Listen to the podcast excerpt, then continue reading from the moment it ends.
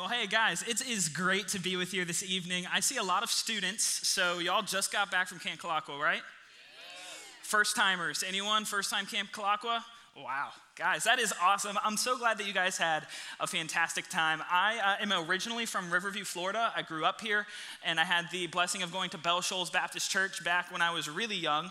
Um, and then, right when I was kind of entering into sixth grade, that's when our family decided to go ahead and transition over to Fishhawk Fellowship. And so I've had the amazing blessing of being able to go through the entire student ministry from sixth to 12th grade. And although I didn't realize it when I was in the student ministry, man, being able to look back and seeing the vision that Fishhawk has for, for the discipleship of students is so, so encouraging. And so, parents, thank you so much for trusting your kids in, uh, in the student ministry because it, it personally it had such, such a huge effect on my life. And I know that your kids are, are really being discipled really well here at Fishhawk Fellowship. So, thank you so much. Um, yeah, so I have a, I could talk all day about how great the student ministry is. Um, but there were a few things that scarred me when I was in the student ministry. Uh, the first thing, and, and they're not bad things, it's just I'm scarred for life. Uh, in sixth grade, in sixth grade, we would play this game. And now I'm gonna leave the person nameless for who created this game. But what Mr. Johnny would do is what he would do is he would he would give us all, he would give all of the sixth graders, middle schoolers, 9 a.m. Sunday morning, a can of soda. That's already a bad idea. Uh, parents know that probably all too well. Um, so he would pass out this, this can of soda and he would have us sit in this circle. And uh, it gets so much worse. Um, what he would do is he would ask us to take off our shoes, and then he would ask us to take off one of our socks. We got to choose. And what we would do is we would take this sock and we would just kind of like put it like a coffee filter right over the can of soda. Parents, I already see you guys squirming. It's so nasty, isn't it? Um, but don't worry, it gets way worse. What he would then ask us to do is just pass the soda to the person on our left. First person to chug the soda would win. We won nothing, but we would win. Uh, and so I was personally scarred. That has nothing to do with what we're going to talk about here this evening. I just thought the parents should know uh, what, what you're allowing your students to be a part of here at Fishhawk's student ministry. Um, I don't know about it. I think this is a guy thing, but personally, I think I am the funniest person in the world. Like, I'm by far the funniest person in this room, but I, I, really think I am the funniest person in the world. And I'm sure a lot of dads feel that way too, with all the dad jokes and, you know, all that kind of stuff. But I really do. And so, like, I'll be in the middle of Starbucks and I'll just think of something. It's so random. I'll just think of something and start laughing out loud. And I have everyone in Starbucks just looking at me like, who is that guy laughing in the middle of a Starbucks with nothing going on? So I'm that guy. And as I was prepping for, for today and, and studying the scriptures, I, I thought it would be really funny if I just went back to what I did a year and a half ago and word for word taught the same sermon. You see, last year in January, I had the awesome opportunity to be in the other building across the way and, and bring the word. And I thought that was so funny, like for whatever reason. So I told my friends and my family the idea, and I got the same reaction that I'm getting from you guys right now silence. It wasn't funny, but for whatever reason, I thought it was hilarious. Um, so I kind of discarded that idea, and I started studying the scriptures and, and seeing just where the Lord was going to bring me today.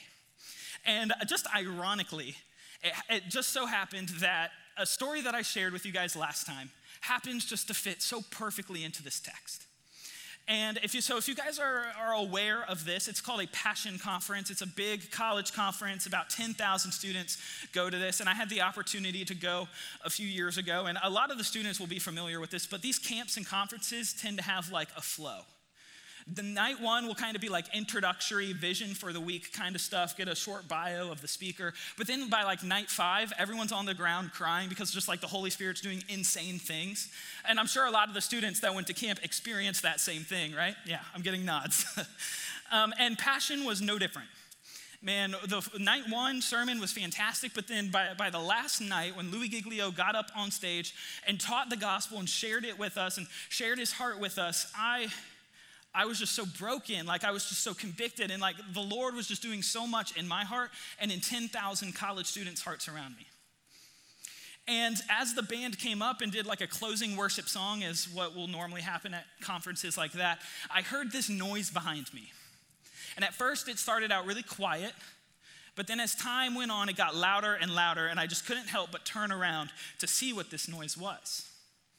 And it was this girl, and she was on her hands and on her knees on this dirty stadium floor, snot coming out of her mouth, tear, or snot coming out of her nose, tears coming out of her eyes. And man, this girl, like, she was just sobbing, uncontrollable sobbing. And she looked up just momentarily, like just for an instant. We may have caught eyes for a millisecond. And man, I knew exactly what she was experiencing. For the first time in her life, she understood the weight and the consequence of her sin. She understood that there was a chasm between her and God, and there was nothing she could do to cross that chasm. There is no tradition she could follow. There was no good works she could do. There is no area in the church that she could serve to cross that chasm. And she understood that. And man, when we, when we hear that, like that's kind of terrifying.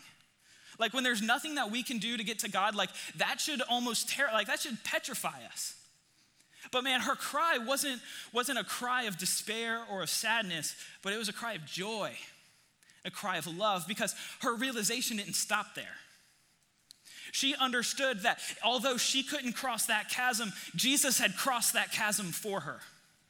And he didn't just cross that chasm for her, he picked her up on that other side and carried her back to the arms of the Father. And she was understanding this for the first time. She, for the first time, had understood what salvation and Jesus was like.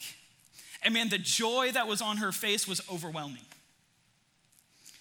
And the question that I want to start with today is when was that moment when Jesus crossed that chasm for you? Picked you up and carried you to the arms of the Father?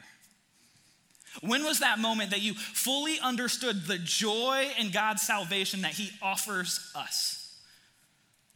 And as we start with that question in mind, I want us to, to, to, to look at a biblical character whose name is David.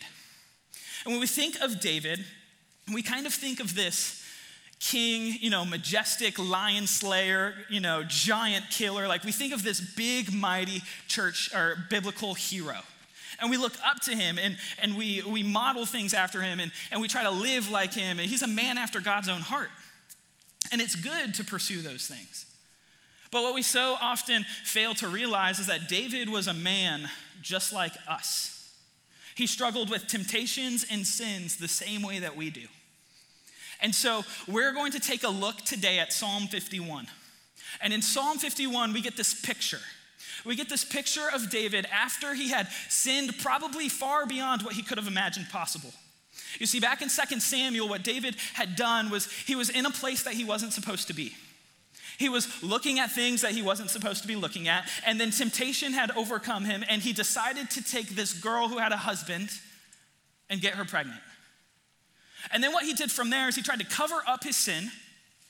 And then when he realized he couldn't cover it up, he's, he sent her husband to the battlefield to be killed. This man who we look up to as a, God, as a man after God's own heart had just committed adultery, had just lied, and had just murdered. And so in, in Psalm 51, what we get is a picture. We get a picture of what David's heart was after his sin had been exposed. And so we're going to go ahead and read the whole chapter of Psalm 51. So I believe it will be on the screen, but if not, uh, turn on your Bibles and take a look with me. Starting in verse 1 Have mercy on me, O God, according to your steadfast love. According to your abundant mercy, blot out my transgressions. Wash me thoroughly from my iniquity and cleanse me from my sin. For I know my transgressions and my sin is ever before me. Against you and you only have I sinned and done what is evil in your sight, so that you may be justified in your words and blameless in your judgment. Behold, I was brought forth in iniquity, and in sin did my mother conceive me. Behold, you delight in truth in the inward being, and you teach me wisdom in the secret heart. Purge me with hyssop, and I shall be made clean. Wash me, and I will be whiter than snow. Let me hear joy and gladness. Let the bones that you have broken rejoice. Hide your face from my sins. Blot out all my iniquities. Create in me a clean heart, O God, and renew a right spirit within me. Cast me not away from your presence, and take not your Holy Spirit from me. Restore to me the joy of your salvation and uphold me with a willing spirit. Then I will teach transgressors your ways, and sinners will return to you. Deliver me from blood guiltiness, O God, O God of my salvation, and my tongue will sing aloud of your righteousness. O Lord, open my lips, and my mouth will declare your praise. For you will not delight in sacrifice, or I would give it. You will, you will not be pleased with a burnt offering. The sacrifices are of the sacrifices of God are a broken spirit, a broken and contrite heart, O God, you will not despise. Do good in Zion in your good pleasure, build up the walls of Jerusalem. Then you will delight in right sacrifices, and burnt offerings, and whole burnt offerings. Then bulls will be offered on your altar. You see, that passage, and we could spend the next 10 hours going through each verse and the depth that each verse contains, but this passage is, is really, it's just had such a large, a huge impact on me. Mainly because I sin a lot. Like when I lie and cheat and steal, like I always seem to find myself back in this passage. And although we won't have time to look at each verse, I want us to take a deeper look at two of these verses that we find in here. And they are verses 12 and 13. Restore to me the joy of your salvation and uphold me with a willing spirit. Then I will teach transgressors your ways, and sinners will return to you. And so, since I am Baptist, we're going to be taking three truths out of this verse, and I think three is actually a really good number to pull from this verse. Um, so, I would really encourage all of you to take out your pens and your pencils and get ready to write these down. If you're a hipster and you have your iPad and your Apple Pencil, go ahead and take that out. Or if you're that person in the room that's like, I don't need to write them down. I'm going to just store them in the back of my head, and I'll pull them out when I need them later. I am you, and you won't remember them. So, because I won't remember them, I forget. I forget the points on the car ride home. So, please write these down because these are so, so important for the life of a believer. So, our first point today is that joy is given and sustained by God. And I think it's really easy for us to agree with that statement. But for me, a long time, I didn't really understand what joy was. Maybe I had experienced it a few times, but like, what is joy? And for us to understand the truth in that statement, man, we have to have a good idea of what joy is. And so, for us to get this fundamental idea of what joy is, let's start with what joy is not. Because there's a lot, there can be a lot of confusion in this.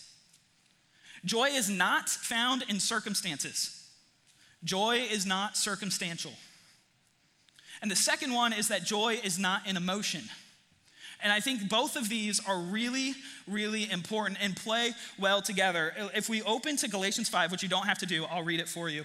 But in Galatians 5, we see the fruit of the Spirit. I'm sure a lot of you guys know the song, The Fruit of the Spirit's Not a Coconut. Anyone? Uh, no? Okay, great. Fantastic. I'm the only one. But what the, what the passage said is the fruit of the Spirit is love, joy, peace, patience, kindness, goodness, faithfulness, gentleness, and self control. And what's interesting about what the Bible says about these things is these things don't come and go due to our circumstances, or, or they don't come and go when God just feels like giving them to us or taking them away. In fact, what we see is that these are things that God invites a believer into when he has received the good news of Jesus Christ. And so these are things that should define and dictate how believers live. They shouldn't be things that we experience every once and a while. Our joy is only stifled by sin. You see, although circumstances have no power over our joy in the Lord, our sinful reaction to those circumstances can stifle our joy in the Lord. You see, when we get caught up in bills or deadlines or students with, paper, with papers that you have to do and, and tests that you have, when, when those circumstances begin to define your life and take the place of these fruit of the Spirit, then we enter into sin territory. Then we may not experience God's joy in its fullness because we've replaced what God has given us with our momentary circumstances. And so I think we really have to have this idea of what joy is not. But we also need to know what joy is. And it would be really easy for me to like pop up a quick definition or something from a Bible website, but sometimes definitions just don't just don't do justice to what to what joy actually is. Sometimes it's just difficult to define. And so the easiest way for us to understand what joy is is to look at scripture and see where, where people were able to find joy in the midst of circumstances that seemed like joy was impossible to find. You see, Paul, when he was in prison, when he was sitting in his own filth, being mocked by guards, being yelled at, being spit on, being tortured in jail, Paul was still, for whatever reason, able to worship because his circumstances didn't define his relationship in Christ. Because what was happening to him externally, Paul would not let get to the core of him in his worship and his praise and his rest in Christ. And man, we see examples of this all over Scripture. Go to the Old Testament, look at Job. Literally everything had been stripped away from Job, except for the wife that wanted Job to kill himself. But yet, Job was still able to fall flat on his face and worship God. He didn't allow his circumstances to dictate his relationship with God. I mean, we could point to the scripture and we could talk about different people all day, but there's one specific example that I want to share with you. And hopefully, it's an example that none of you have heard of because, because I never heard of it before a few weeks ago. And it's a story of an early church martyr whose name was Felicitas, or in English, translated as Felicity. She was a slave girl who had been raised, had been fortunate enough to been raised in a Christian home. The people who she served were Christians and loved her so well. She was raised as an early Christian right after the epistles had been written and Jesus had ascended. She was, she was right in the midst of it. But that also means she was right in the midst of persecution.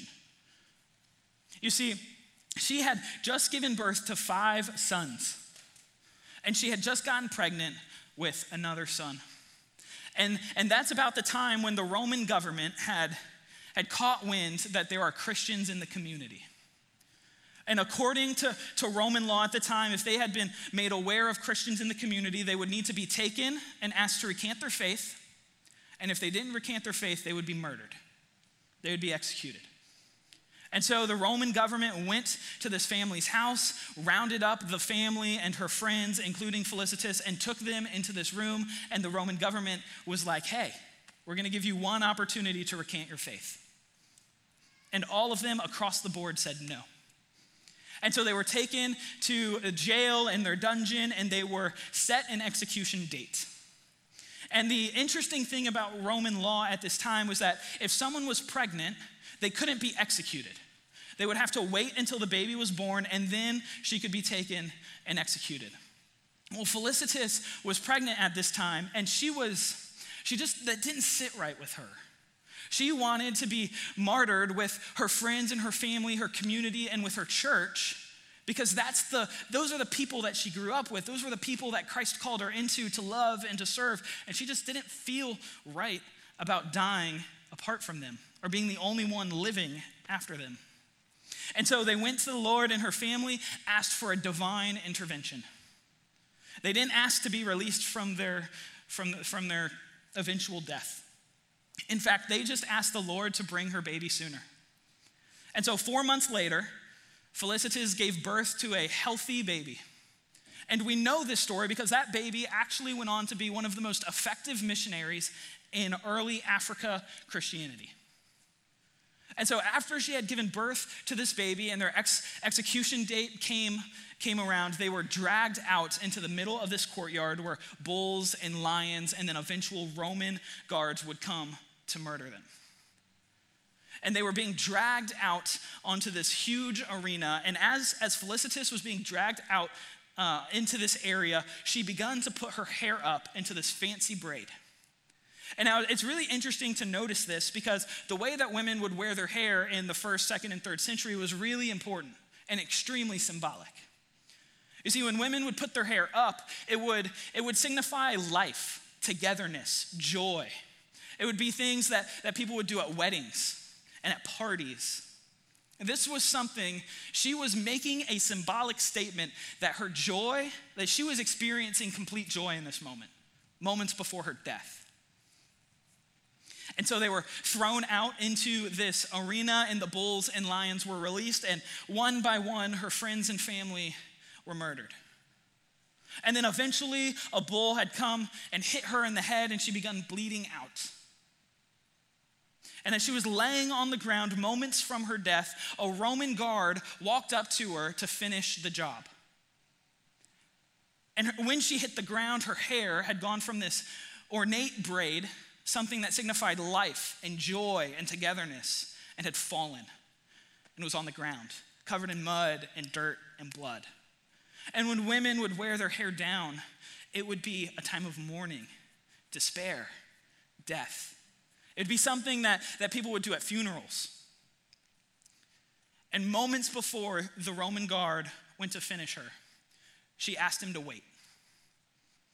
And, and as the Roman guard hesitated, she took her hair that was covered in mud and in dirt and in blood, and she began to put it back on top of her head. And as she was doing that, she looked at the Roman guard and said, My joy is in the Lord, and you can't take that from me. You see, joy is given and sustained by God regardless of the circumstances that we find ourselves in. And so back to Psalm 51. Like we got to talk about David a little bit. You see, David's, David's joy had been stifled when he had committed this sin and neglected to repent from it. That's why he's asking God to restore this joy. And you see, I think that truth is the same about us. Man, when we are struggling to find joy in the Lord, maybe it's because there is some unrepentant sin foundationally in our heart that maybe we're not even aware of that needs to be dealt with. Because our sin, the same way that David's sin stifled his joy in the Lord, our sin stifles our joy in the Lord. So, the second point that we have for you today is that Christian obedience must be willing. Read verse 12 with me again. Restore to me the joy of your salvation and uphold me with a willing spirit. And that last part right there is also commonly translated as make me willing to obey you. You see, David understood that it was not a part of his nature to willingly obey God. It was just a sinful nature takes that desire away from us. We do not desire to obey God naturally. And so David understood that for him to obey God fully, he had to have this joy in his salvation.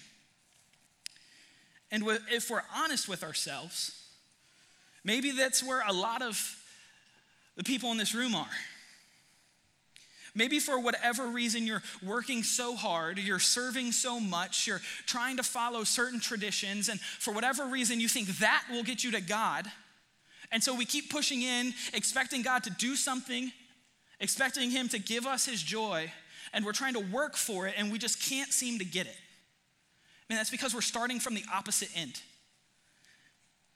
I think moms, you'll, you'll, you'll kind of understand this, this reference. I, it's, it's an illustration that I, that I thought of, and I hope you guys will like it. Um, say it's mom's birthday, and mom, for her birthday, wants a nice card from her kids. And so, what mom does is she goes to Hallmark or whatever, wherever she buys her cards, and she gets the biggest card she can find. And the card, I mean, you open it up, and it's the pink and green bunny, and they argue at each other. You guys know what I'm talking about? No? Okay, great. Um, and you have a big pop up, and you know, it makes sounds and it sings songs, and she gets the coolest card she can find. She gets home and she takes her pen and she writes in the card, Happy birthday, mom, from her kids' names. And then on her birthday, she wakes up, hands the, ki- hands the card to her kids, and the kids just promptly return the card back to her. Man, take that illustration and then contrast it with this. Man, mom wakes up on her birthday. You have two kids standing by her bed with a handmade card in their hand. It's got a picture of the family on the front, and you open it and it says, I love you times 3,000. And then they hand the card to the mom, and she experiences this willing love from her students. Which one of those scenarios shows willing love? Clearly, scenario two.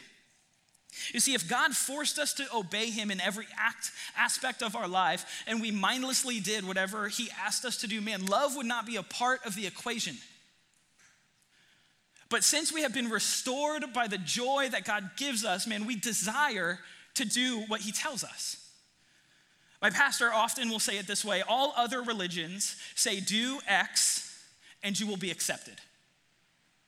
But God says, you are accepted Therefore, you do X.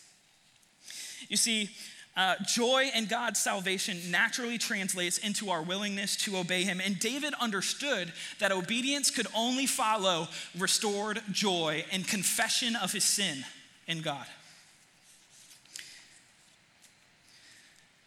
So, the third and final truth that I have for you guys today, and maybe you're sitting in this room and you haven't really been paying attention, or uh, you got other things on your minds, and, and you, just, you, you just haven't really focused in. Man, this point, this is the point that makes everything else matter. And if this wasn't true, then nothing else that we talk about today would have any significance. The result of restored joy and willing obedience translates to salvation for the lost. Read verse 13.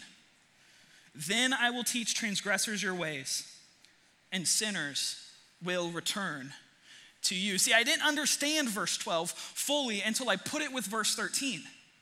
You see, joy is not ultimately for me.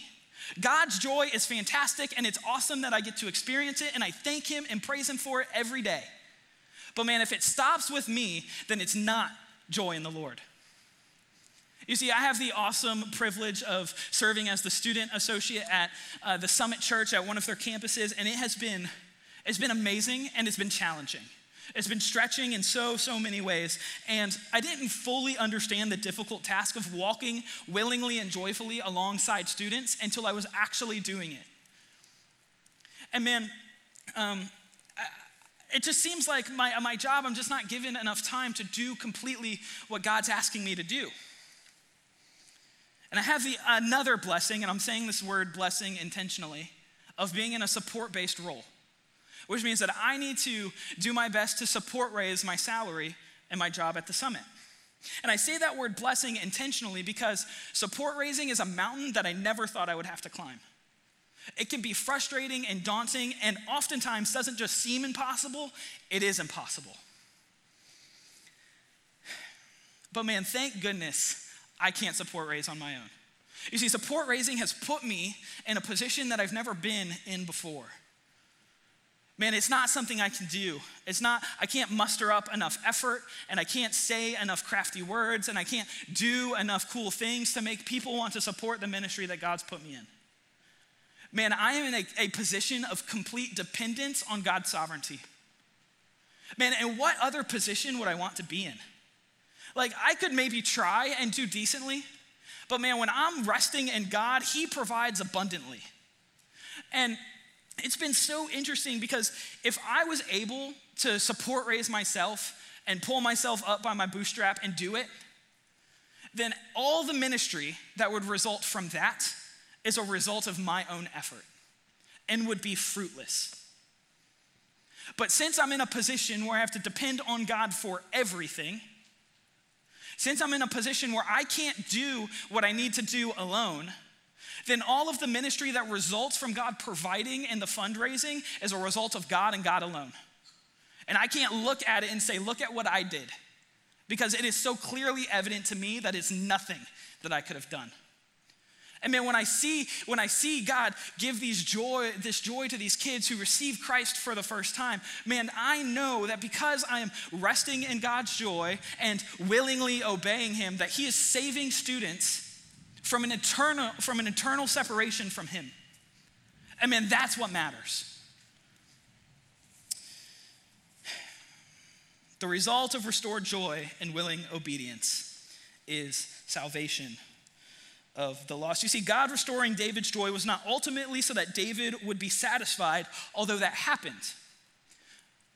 But ultimately, David's joy being restored to him was for the purpose of teaching transgressors their ways and them returning to Christ. And I think that's true for us. Like if we if our joy is stopping at ourselves, and we are, we are not letting that radiate to others, then I think it's time for us to ask the question have we truly experienced God's joy? Because that's something that naturally follows. It's not something that we have to put a ton of effort into it, it's just something that follows after becoming a believer. I'll say it one more time. The result of restored joy and willing obedience is salvation for the lost. I just recently had the amazing opportunity to leave the country with about 10 of my students and go to Guatemala. And it was one of the most fantastic experiences and fantastic times of seeing the Lord do his thing and save that I think I have ever been a part of. And I wish I could spend the next three hours or two weeks telling you about what God did on this trip. Because what he did was truly astounding. I was in a small little village called Los Chilitos.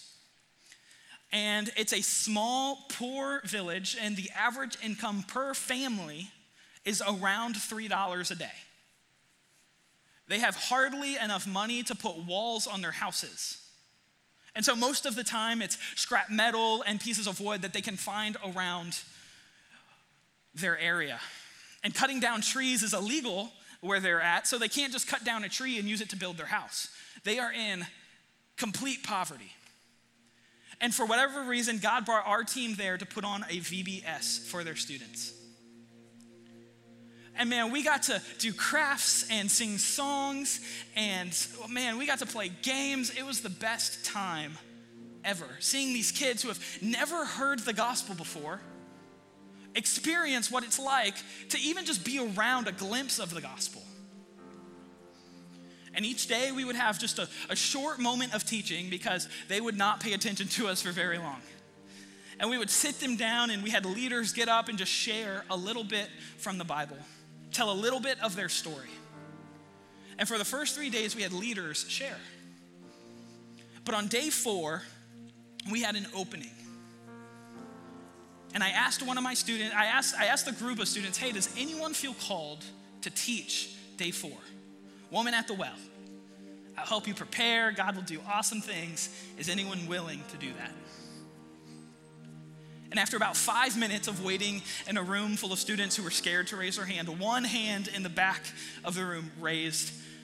And it was very timid. Like it was a very, it was like, is anyone else gonna raise their hand before me? No, okay, mine's already up. It was that kind of hand raise. And man, it was so encouraging to see the way that Liz prepared for this moment. She had notes. She was ready. She had gone over it with her dad, who's a pastor. She had showed it to other pastors and other people who could help critique it and, and make it just perfect. And man, this girl was nervous. She had never taught in a setting like this before. She never even prayed publicly in a Bible study or in a small group. She had never led a Bible study or a small group. She was really shy and scared. But man, her joy in the Lord and her willingness to obey would surpass those momentary insecurities. And so day four came around and she, she got up and she begun to teach on the woman at the well how God and how Jesus had met this woman at the well, how Jesus had waited for this woman at the well, how Jesus knew this woman at the well. And then she asked the question Does anyone here today want to be known the way Jesus knew the woman at the well. And one seven year old girl's hand shot up, and Liz broke. How could God use someone who's never taught before, who's never even prayed in a public setting before, who has, who has ever led a Bible study or even knows how to teach the Bible? How could God use that and save someone? She had joy in the Lord, and she was willing to obey him. And man, that little villager, that girl, she got up, she prayed the sinner's prayer in Spanish, and a big grin went across her face. And man, she responded the exact same way the woman at the well responded in, in Matthew. She bolted into her village, telling everyone that Jesus knew her and that they can know Jesus as well. Man, that is the result of willing obedience and joy in the Lord God saves. And so, in our moment of invitation, when we invite people to come to the altar, man, man, lean into that. Because when David's joy was restored, when he was willing to obey, man, he was a powerful king. In fact, he was a man after God's own heart. And that should be something that men and women alike should pursue. You see, it wasn't the things that David did that made him a man after God's own heart. It was his posture and willingness to repent and confess his sin before the Lord. And so, in our time of invitation, maybe you're in this room and you're struggling with some unrepentant sin in your heart. I mean, you know it, like you can kind of feel it in your stomach. You know, it's kind of like going down a 40 foot drop on a roller coaster or something. Like you can feel it. Don't remain seated. Come to the altar. Ask Jesus to restore the joy of his salvation to your heart. Experience that again. Be invited into it. I mean, maybe you're, you're in here and you're struggling to obey the Lord. You're struggling to take that next step of, of obedience, whether it's something as crazy as moving across the globe to a restricted country where you might have the opportunity to share the gospel with one person and then you die. Or something as simple as going across your street and sharing the gospel with the neighbor you've never talked to. Man, maybe you're struggling to obey the Lord. During our time of invitation, don't remain seated. Come to the altar. Ask God to uphold you with a willing spirit. Ask God to make you willing to obey Him. And maybe you've been sitting in this room and you've never experienced this joy that I've been talking about for the past probably two hours. maybe you don't know what that is. Maybe you've never been invited into it. Man, don't stay seated during our time of invitation. Come to the altar, ask for forgiveness the way David in Psalm 51 asked for forgiveness. Ask for a clean heart, ask to be cleansed with hyssop. Ask that God would restore the joy of his salvation to you, not so that you can experience joy, but so that joy can radiate from you to others. Romans 14, 17 says this For the kingdom of God is not a matter of eating and drinking, but of righteousness, peace, and joy in the Holy Spirit. When we are resting in the joy of the Lord and willing to obey Him in any and in all circumstances, and circumstances as crazy as Felicitas, who gave up her life, refused to recant her faith, and died for the gospel. Or maybe willingness to go across your street and share the gospel with your neighbor. When, when you put yourself in that position, man, the Lord saves.